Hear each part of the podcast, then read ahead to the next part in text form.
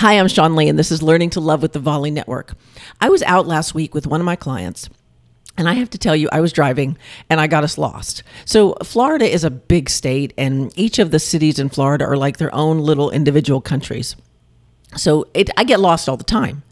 And all I could think to myself was something someone said to me years ago, and that was nobody stays lost forever you always find yourself, right? So whether or not you're in your car and you're driving yourself in circles, or whether or not you're in your head and you're spinning yourself up into a tizzy that doesn't serve you, nobody stays lost forever.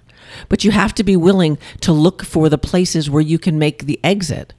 Like I know for me, sometimes I can get in my own head and I can go down this wind tunnel, if you will, of crazy, where if I don't pay attention to the exit ramps, I'm going to keep spiraling and spiraling and spiraling until I take a nap.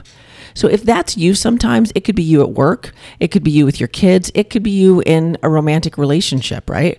If that's happening for you, you got to remember to look for the exits because nobody stays lost forever, but you have to decide how long you want to stay lost.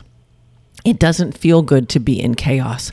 It doesn't feel good to be in conflict. So, if that's you, if you're lost on the street, if you're lost in your head, you want to pause a minute, take a deep breath, and go, okay, what do I need to do to get me off of this path? So, something you can do is you can write down the way you feel. Like, let's say that somebody rejected you and you feel rejected. So, you write that down. I feel worthless, or I feel, um, I feel micromanaged, or I feel uh, bad about myself. If you can write those things down and then look at them from a from a different vantage point and ask yourself, "Am I really worthless?" You know you're not. Am I a pretty smart person? You know you are. Am I am I capable? You know you're very capable. Am I good at my job? You know you're good at your job. So if you just kind of take the things that you, you're feeling in those moments and write them down and then ask yourself a better question, which is a little different than the one you wrote down, you're going to find you feel better and it's going to get you out of that lost space really, really fast. If you want more learning to love, get over to the Facebook group.